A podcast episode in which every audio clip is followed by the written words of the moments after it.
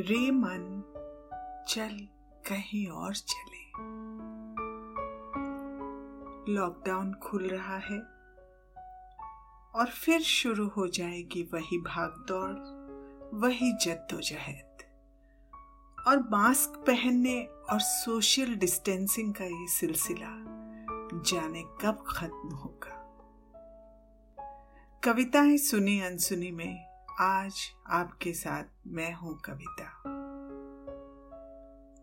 Lockdown की इस लंबी अवधि ने हमें अपनों के साथ स्वच्छ वातावरण, सीमित संसाधनों में सादा रहन सहन व स्वस्थ जीवन शैली के महत्व को अच्छी तरह समझा दिया है। हमने जीवन के सही अर्थों को पा लिया है। हम जान गए हैं कि खुश रहने के लिए बाहरी आडंबर और अनावश्यक भाग दौड़ कितनी बेमानी है। हम ये भी समझ गए हैं कि हमें ज़िंदगी से क्या चाहिए।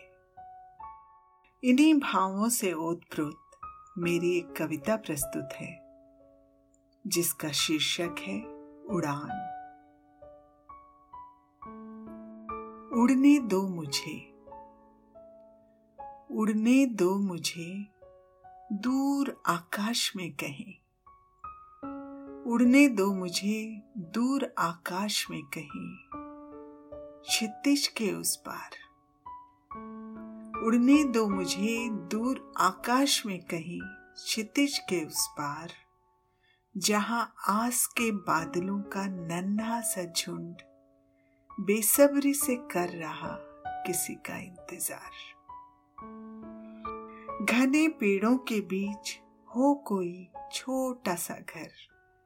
घने पेड़ों के बीच हो कोई छोटा सा घर, जहाँ न हो कहीं किसी अज्ञात का डर।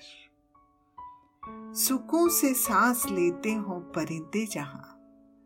सुकून से सांस लेते हो परिंदे जहाँ। धड़कते सीने में ठहरता नहीं, दर्द वहाँ। बरसाती बूंदों की ताल और बादलों के मृदंग। बरसाती बूंदों की ताल और बादलों के मृदंग थप थपाएँगे जीवन के सुसुप्त सपनों को। थम जाएँगे तूफ़ान और डरेंगी बिजलियाँ। थम जाएँगे तूफ़ान और डरेंगी बिजलियाँ जब अपनत्व भरे कई हाथ संभालेंगे अपनों को।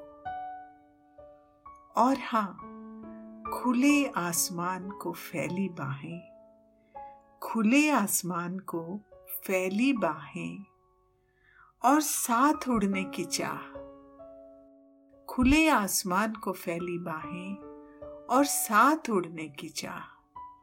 बस। यही हो जैसे जीवन की संपूर्णता का अंतिम लक्ष्य। यही हो जैसे जीवन की संपूर्णता का अंतिम लक्ष्य।